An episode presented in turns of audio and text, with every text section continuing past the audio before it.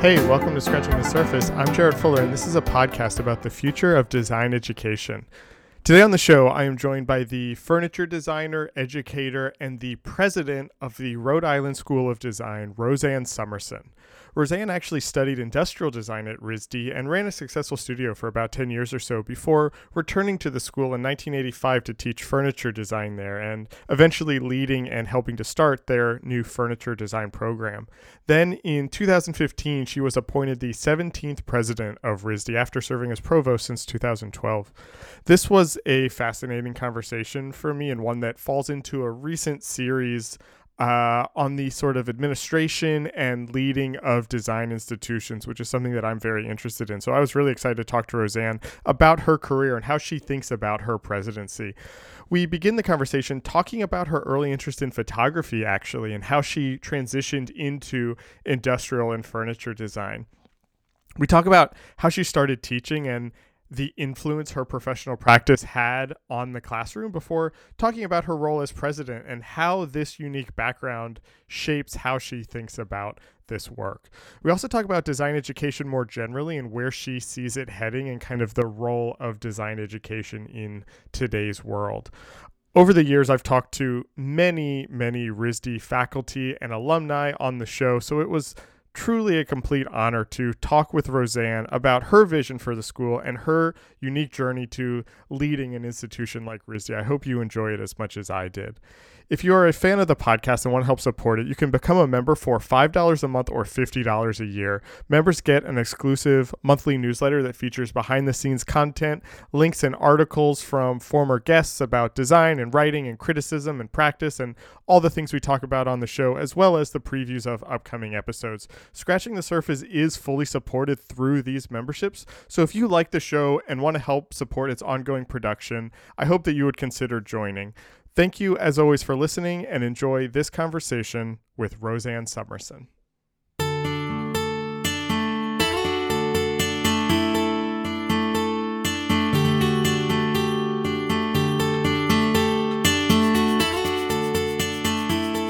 You originally were interested in photography before you got into industrial design and furniture design. And I kind of want to start there. Um, mm-hmm. What was it about photography that interested you? And then I guess when you went to RISD, you kind of discovered industrial design and furniture design and made this shift.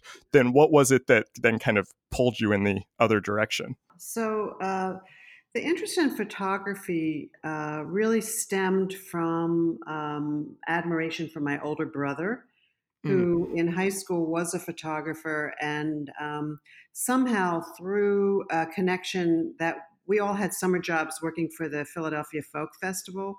Mm. And uh, my brother, I did writing and uh, biography work, and my brother was able to do photography. And through that um, connection, he actually got to go to Chicago and and um, do photography with a lot of the Chicago blues greats, Junior Wells, mm. Buddy Guy, those folks eh, um, mm-hmm. who were printed in uh, prints that he had in his bedroom, big poster sized prints. And so he created this kind of ad hoc um, dark room in our basement and called me down one day and said, "Look at this," and you know, put a piece of paper when there were still de- developing trays into mm-hmm, um, mm-hmm. a tray, and this you know magic of this photograph came to life, and it just kind of blew me away. And um, I think also I had a very strong uh, sense of visual acuity because I had grown up kind of helping to take care of my grandfather who was blind, and I sort of saw mm. myself at, myself as his eyes. So I was always describing things to him and trying to create experiences that would let him experience the visual world, and so it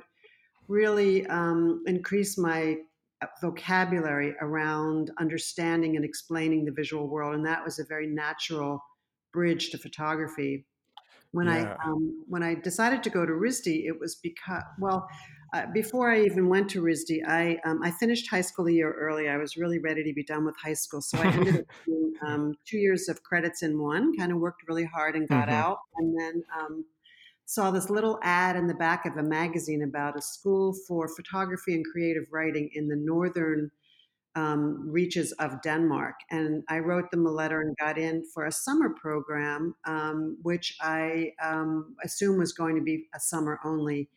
and I really loved it there and ended up staying um, for most of the year in Denmark. And at that school, we were really learning very technical photography. We were working in large format, four by five, eight by mm. 10, making all our own chemicals from things that we got at the pharmacy, and really beginning to understand the technical aspects of making prints and um, from the, you know from the com- composition side to the printing side.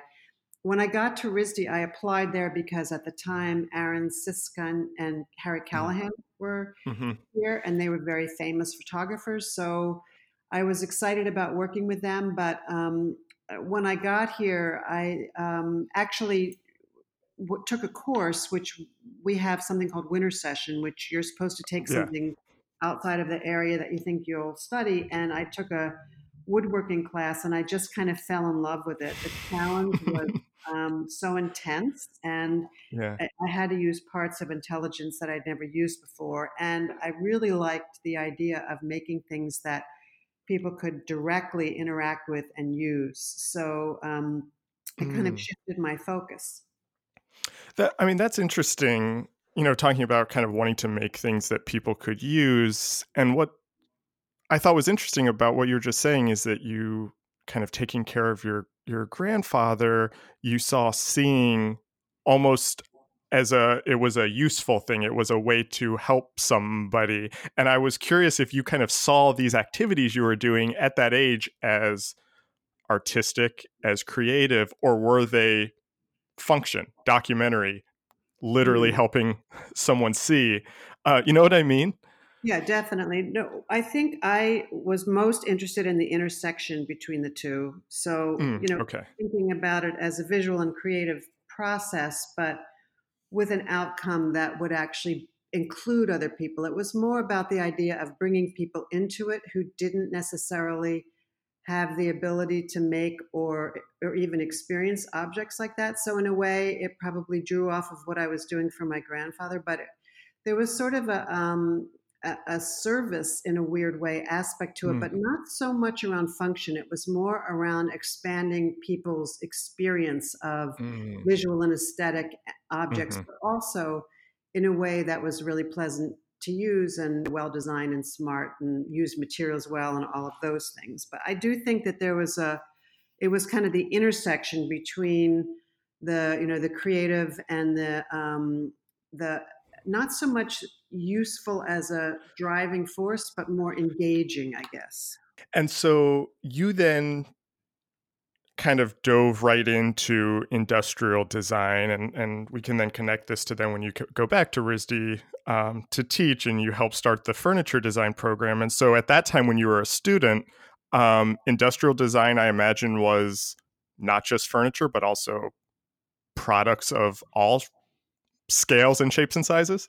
Yeah, I mean, I won't get into the politics at the time because okay. um, it wasn't a direct path into into industrial design. But I start. I was told to go into sculpture first, and I went into hmm. sculpture, mm. and I really loved um, my classes there, and I think did pretty well. But the head of the department said you could at the time and i think it's changed now but you can't make anything functional in this department so okay um, so they said if you want to do this you have to move into industrial design so i moved into industrial design oh, um, okay. um, really because i wanted to make things in wood and um, the industrial design department at the time had a graduate program in furniture design that was run by Tage Frid, who was a kind of Danish hmm. master and so there was sort of a little um, hidden wood graduate program within the industrial design department. There were two different um, master's degrees.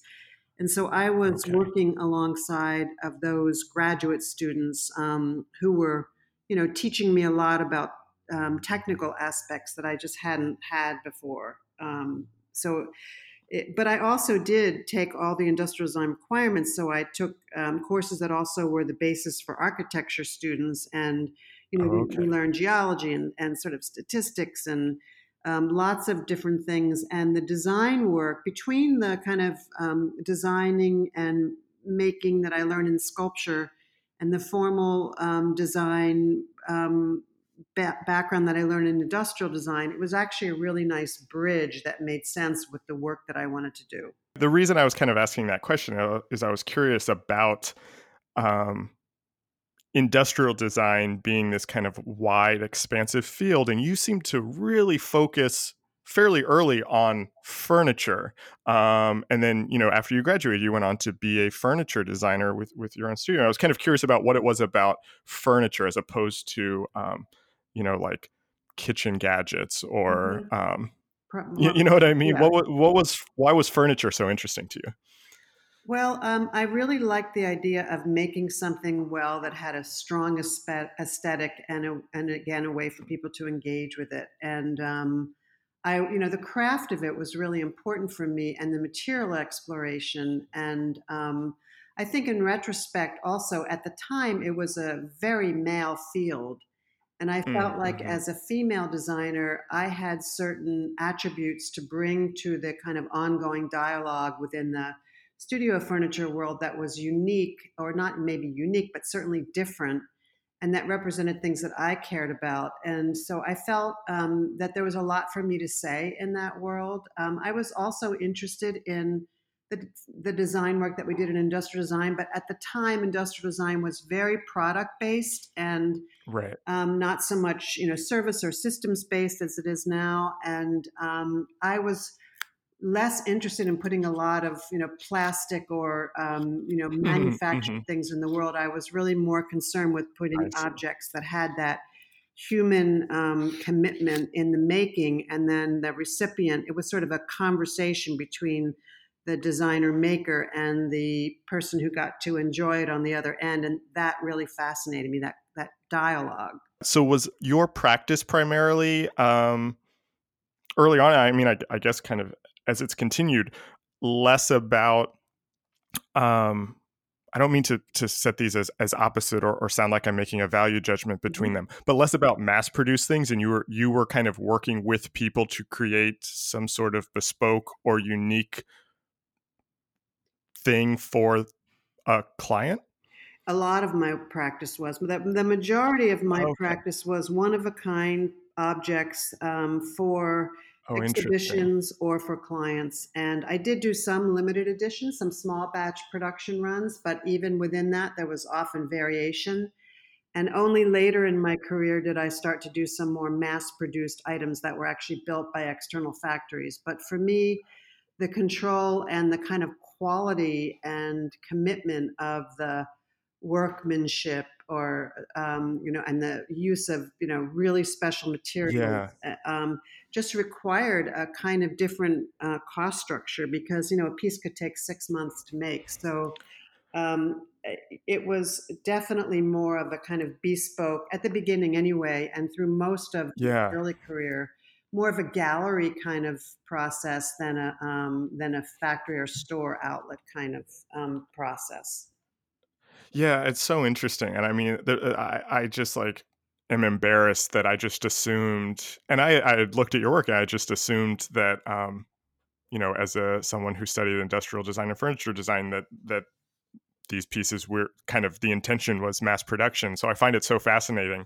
um, that I just kind of had never even thought about it the other way. It's well, it, kind of not embarrassing. Field, yeah, it's not a field that has great support anymore because things have changed. But at the time, yeah, it was also you know kind of a feminist statement that because mm, I would mm-hmm. put things in shows and people would say, "Who made this for you?" Or I'd go to get materials and people would say, "Lady, what are you trying to do?" And so I really felt right. like I had a, an obligation to.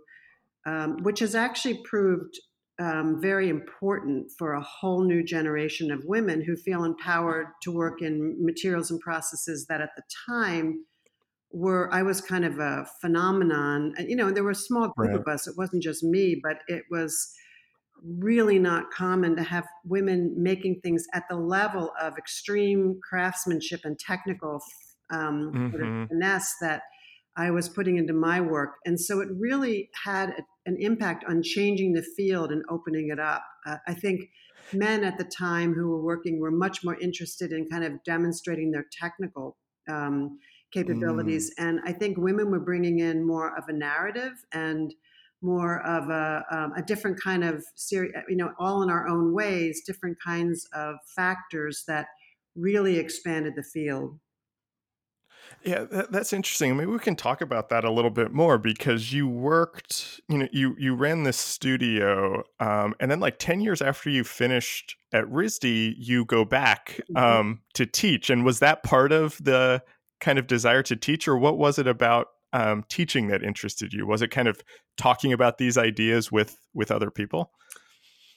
I um, I was asked to come back and teach by my former teacher, and I mm. um, I really felt um, that honored in a way that he asked me. He asked me if I would come in because he was thinking about retiring and run his graduate program.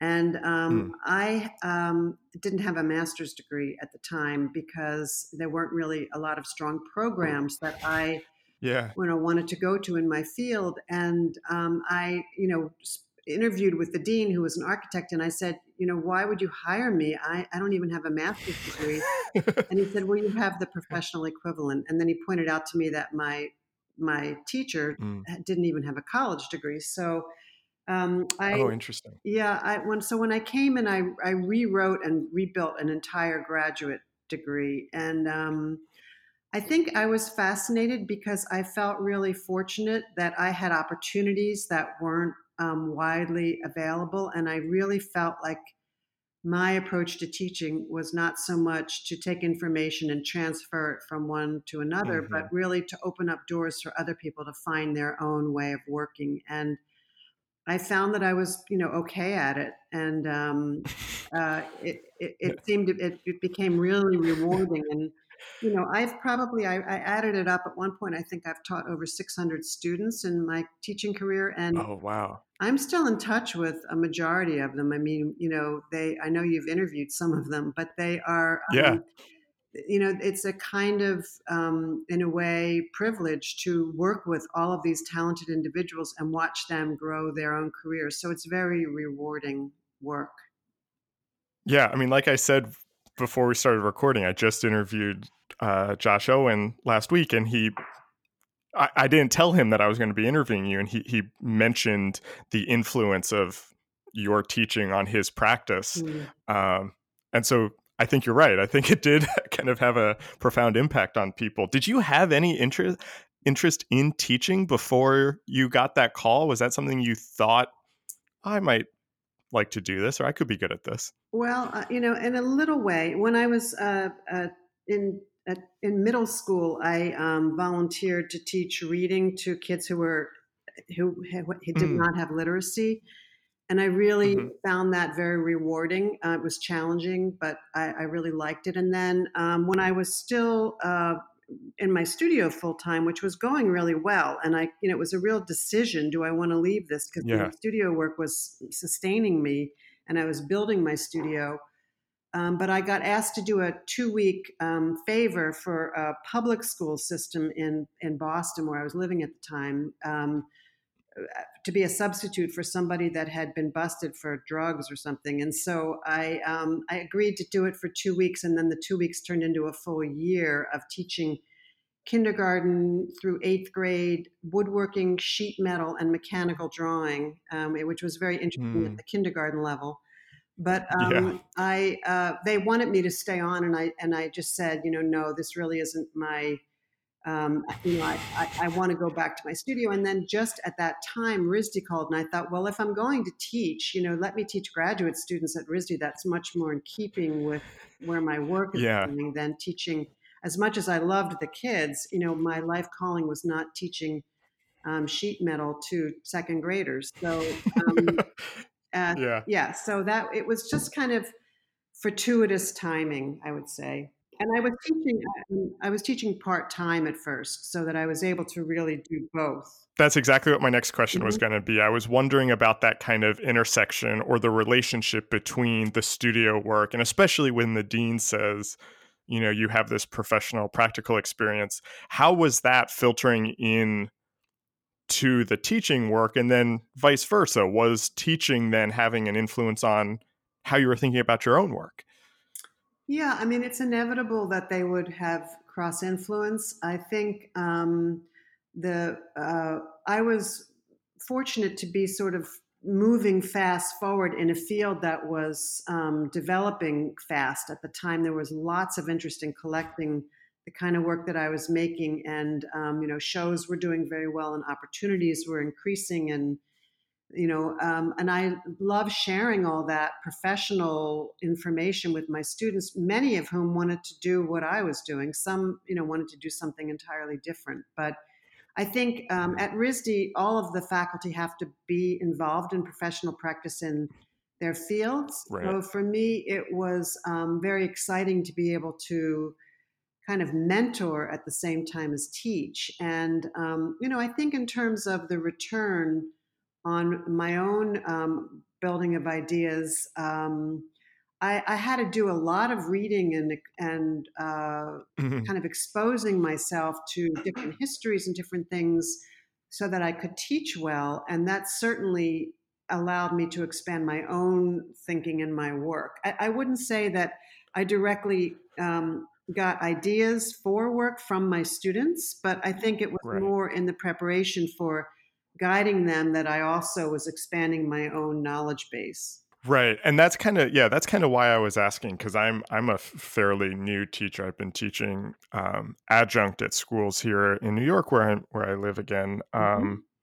for the last 5 years or so and have found that being in the classroom again has kind of reignited what got me excited about design when I was their age. Mm, um, yeah. And that excitement has then come back into the work that I do as a designer. And I haven't fully thought through what it is about the classroom that generates that excitement in me. And so I was kind of curious for you, as someone who is also doing both pr- kind of practice and teaching, um, if you saw kind of uh, relationships or or a crossover there. Yeah, I think uh, two things that come to mind. One is that you know my approach to teaching was so much about establishing your own personal approach and voice, mm-hmm. and, you know, and and building that so that it wouldn't have made sense for me to see something that would sort of ricochet back to me in a direct way. But um, right, you know, I but I think that um, the um, getting into the minds of all different ways of thinking certainly helped make me more flexible as a designer. Um, mm, um, mm-hmm. The other thing that I would say, which was a complete um,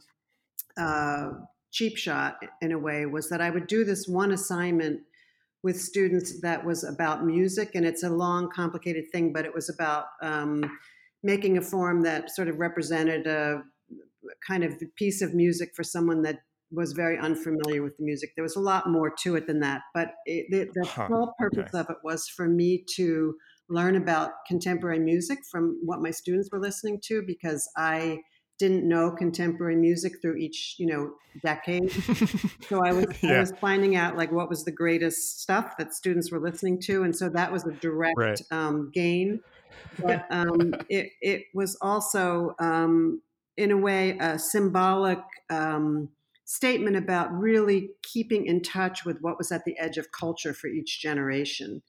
And um, right. you know, from a design perspective, that was very valuable to learn because you know they're thick in it, and um, partly why they wanted to learn from me was that I had a longer sense of history and evolution. Partly what I could learn from them was what was the newest, latest, greatest thing, and um, so that was a yeah. beneficial, you know, relationship.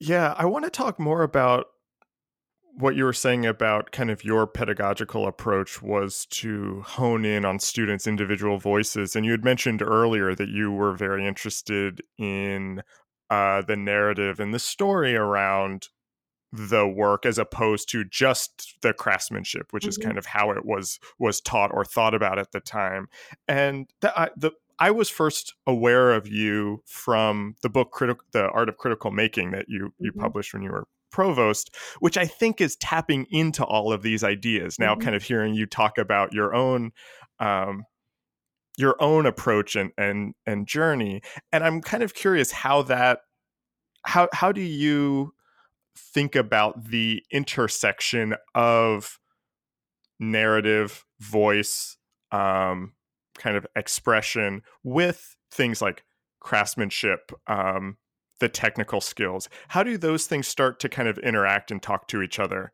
in the classroom, or how do you kind of hit on both of those? So I think in part um, there's this.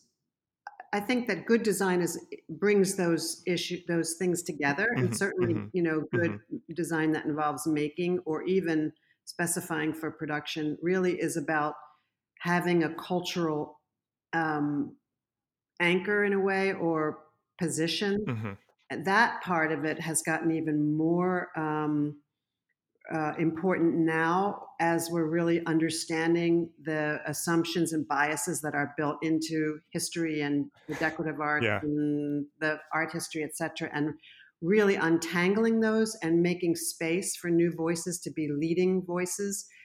Um, so mm-hmm. I, it's actually something I think more relevant now, even than then when I started teaching. But it, it was that sense of, um, you know, I was always really proud when someone said that they couldn't tell from someone's work that they had studied with me because I was not interested in mm. replicating. And I could see in other programs, you could really tell who someone had studied with. And yeah, I think that's kind of a, in a way, um, again, a more, well, it's certainly something that a lot of faculty here at RISD are also very proud of that they are develop, they are helping to educate really independent thinkers who have um, their own aesthetics and points of view. And that to me is how the fields evolve. And um, but within that, there I believe that um, there is has to be an intentionality about making. It's not that everyone has to, you know, be an extreme crafts crazy person and you know make things that are impossible to make, but they have to make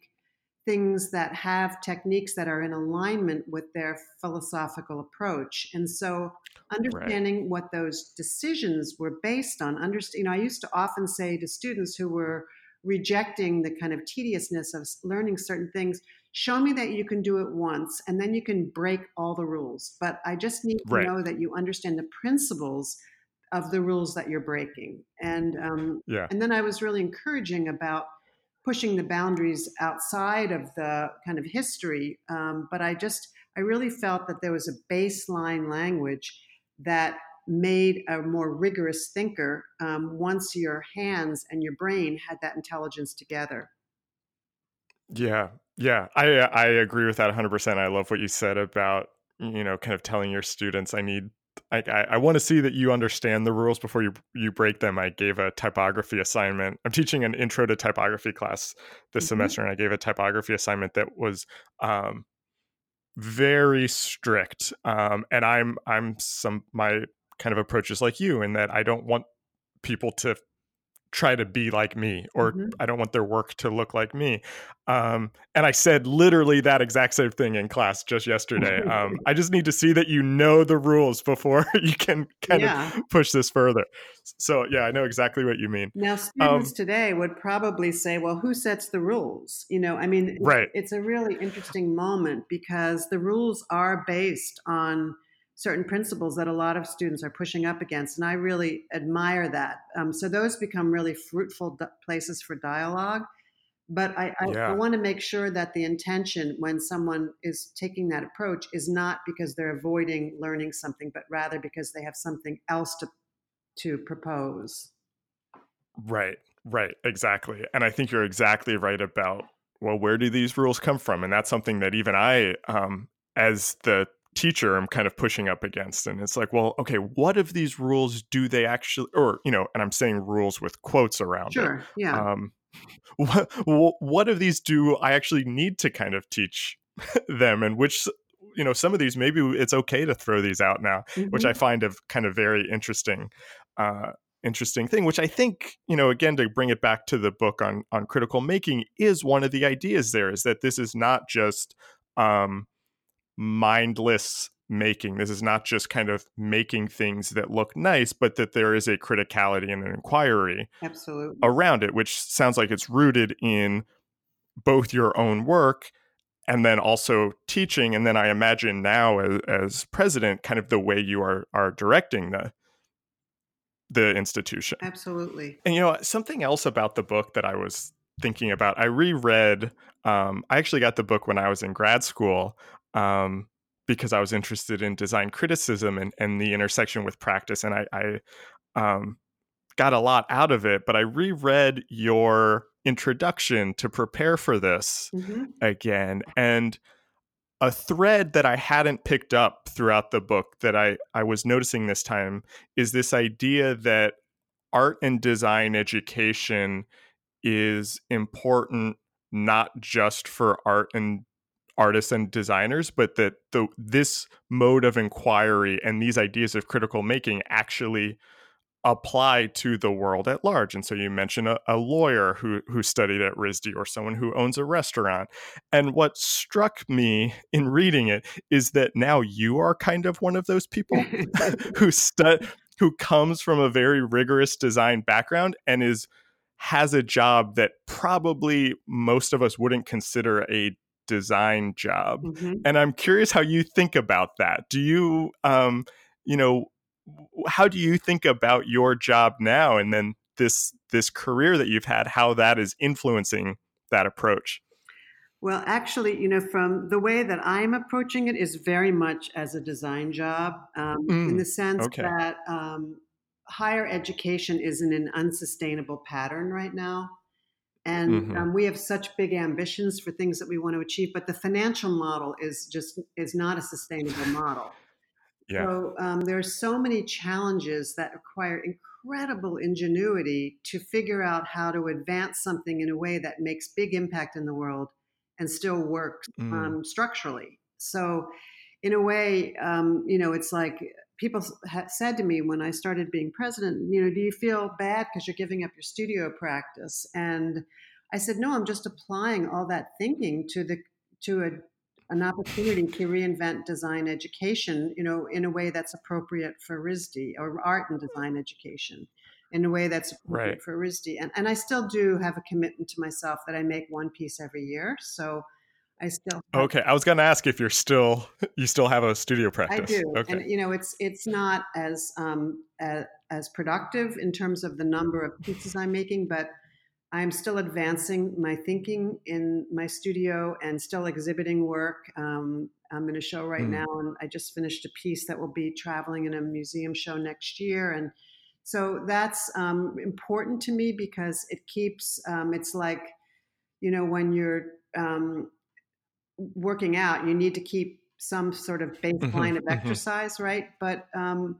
but I also feel uh, the incredible privilege of being in a situation where I'm in a school like RISD with the faculty and students here who are so extraordinary and helping to think about what the next generations of students need. I mean, I feel very fortunate in the career that I've had. It's been incredibly rewarding, and I've met amazing people and made some of the most dear friendships ever and um, mm-hmm. I learned an enormous amount about myself along the way. But I want to create those conditions now for the next generation of students that are facing a very different world. So, again, maybe it goes back to the beginning of this conversation where there's always this sense of making something mm-hmm. you know for the other to experience or engage in i feel very much that way about leading a school like risd as i did about why i went from photography to furniture um, right. Yeah. Yeah. Yeah. And I will say, I just want to put a disclaimer in here that I still love photography, and um,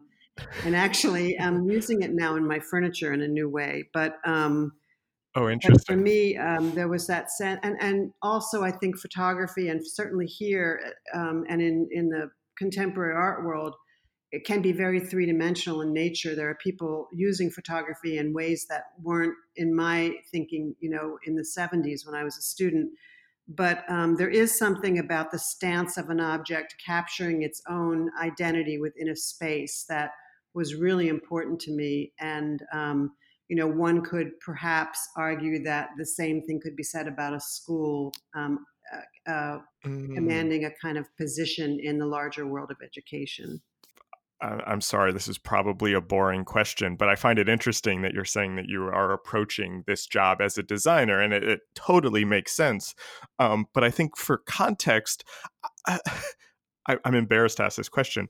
Can you talk a little bit about what is involved in being the president of RISD? Like, what does your day look like? What kind of things are you actually doing? Yeah.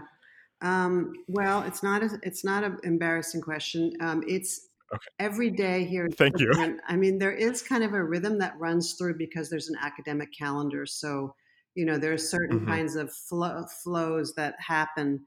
But um, we just launched a strategic plan that's going to be our map for the Mm-hmm. next seven years. And so, um, you know, there's there's so many parts to being a president. From really thinking about engaging with all of our communities and different um, constituencies, from you know applicants to alumni, all the way in between boards, faculty, students, staff.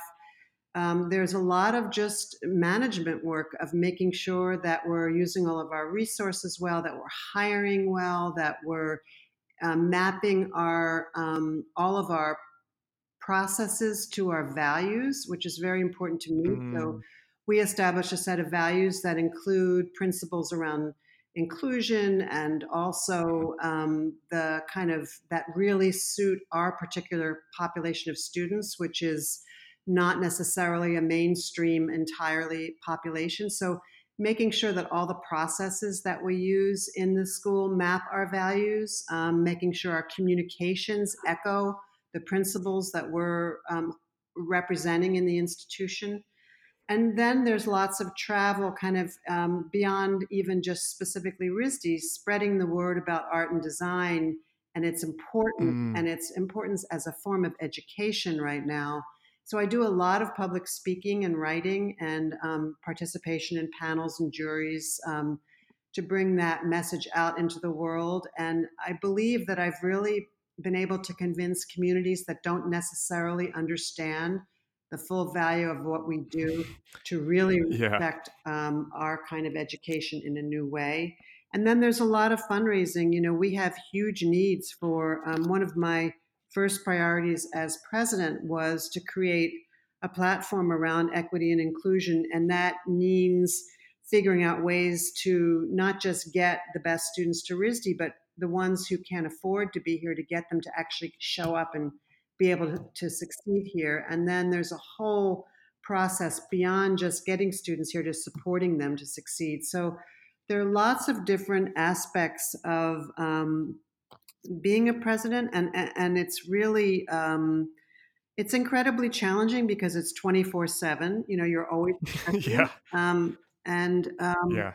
but it's also just watching the the changes that we've been able to make and the ambitions of the new programs and degrees and facilities and um, connections with different audiences that we've been able to put into place. It's a hugely exciting time for uh, to be in, in this role.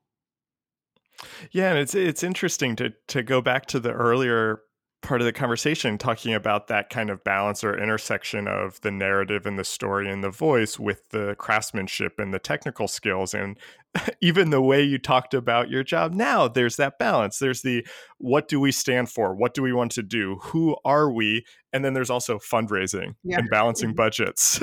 And like that's the technical side. Um, that's really interesting. But you know, they again say they, they really inform each other because you know, fundraising is not just about getting money; it's about getting people engaged and believing in what we do. And um, the Mm. stories that we tell are really the way that people want to participate. It's not so much that we can lay out a you know a, a business model and say here's the here's the um, you know the term sheet. This is what we this is what we need to achieve financially. It's more like let me tell you about this student who um, is a DACA student who you know lived Mm, in mhm. um, foster homes his whole life and came here and now is doing you know X or Y. Um, because of his education here. And he got here because somebody was a mentor in one of his schools who believed in him and um, helped him to find out about a place like this. I mean, these stories are so enthralling uh, when they're about the people who have succeeded or about the projects. I mean, we have students working in projects that are helping with understanding, you know, living with disabilities or different abilities in ways that um, really bring in whole populations into the realm of design that haven't had um, advocacy before or incredible work around sustainability and climate change and habitats and you know all of these things that are making direct positive impact in the world at a time when there's a lot of cynicism and fear in the world and so Yeah. we can be that um, that leading voice that helps people want to participate in making the world a better place I wanted to dig in a little bit more on design education and kind of where that's headed. And um, I, I had read another interview that you had done where you where you talked about kind of talking about the importance of design education because a lot of students today are you know basically being taught for jobs that no longer mm-hmm. exist and it reminded me of of something one of my advisors in grad school said to me when I started teaching in that she sees her job um, as a design professor to not train students to get um, a job right after they graduate, but to train students for the job that they're going to get 10 years yeah. from now. Um, because it's going to be completely different. I think about my own career and like the 10 years that I've been working and how many jobs there are that didn't exist when I was, how many design jobs there were, and then how many things I learned in school that are just irrelevant exactly. now. Yeah.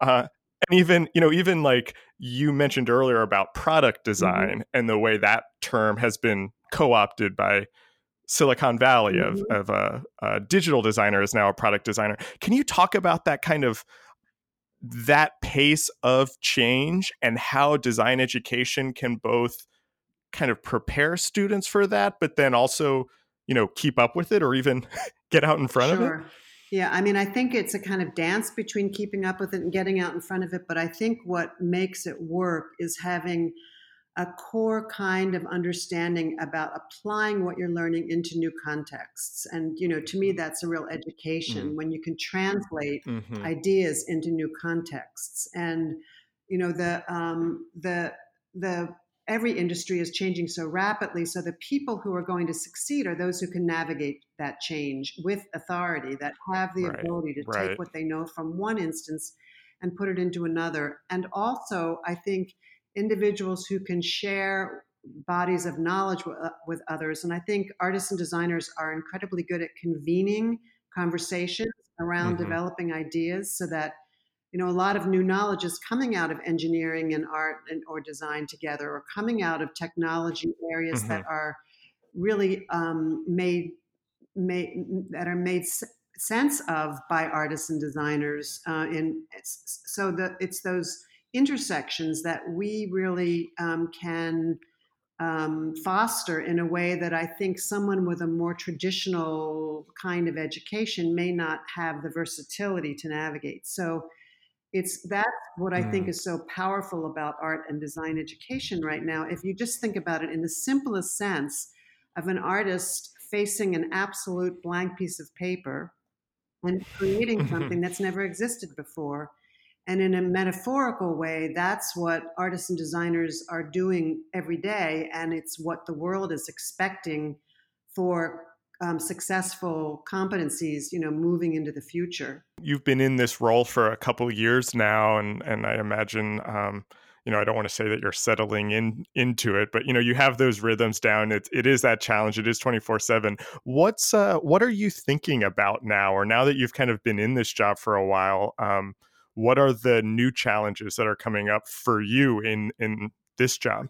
Well, there's always this issue of access to education. That's a huge um, mm, mm-hmm. uh, commitment of mine. Um, and I've been able to hire an incredible team. We have an, an, unbelievable leadership team now that's working super well together so that I think mm. we can take on more challenges. But um, some of the things that are pillars for what we're focusing on now are around issues of sustainability and climate change and what we can do mm. uniquely to, to help both mitigate and uh, um, but also um, design for the um, inevitable things that are um, challenges moving forward. And another big area that we're working on is something we call just societies, and it's about looking at um, uh, populations across the globe and figuring out how to improve lives within those populations, whether it's in urban mm-hmm. environments or mm-hmm. rural environments. But what I'm really excited about is that we're developing a platform around the the intersectional space between sustainability and just societies because you know it's very um, well mm. documented that that um, populations that will be dealing with climate challenges at the greatest degree of, of challenge are not um, you know the wealthy populations so yeah so yeah. Um, we're we have such a um, committed group of students here who no longer necessarily want to become the sort of famous artist or famous designer. They're more interested mm-hmm. in using their talents to make positive impact in the world, and our faculty are very much encouraging that. So there's that aspect. I think there's also the aspect of thinking about how technology is employed in every discipline that is practiced here and thinking about the new ways mm-hmm. that technology will morph under human control. You know, there's this incredibly frightening thing today in the newspaper about this quantum computing that's been something you oh, yeah. is going to potentially yeah.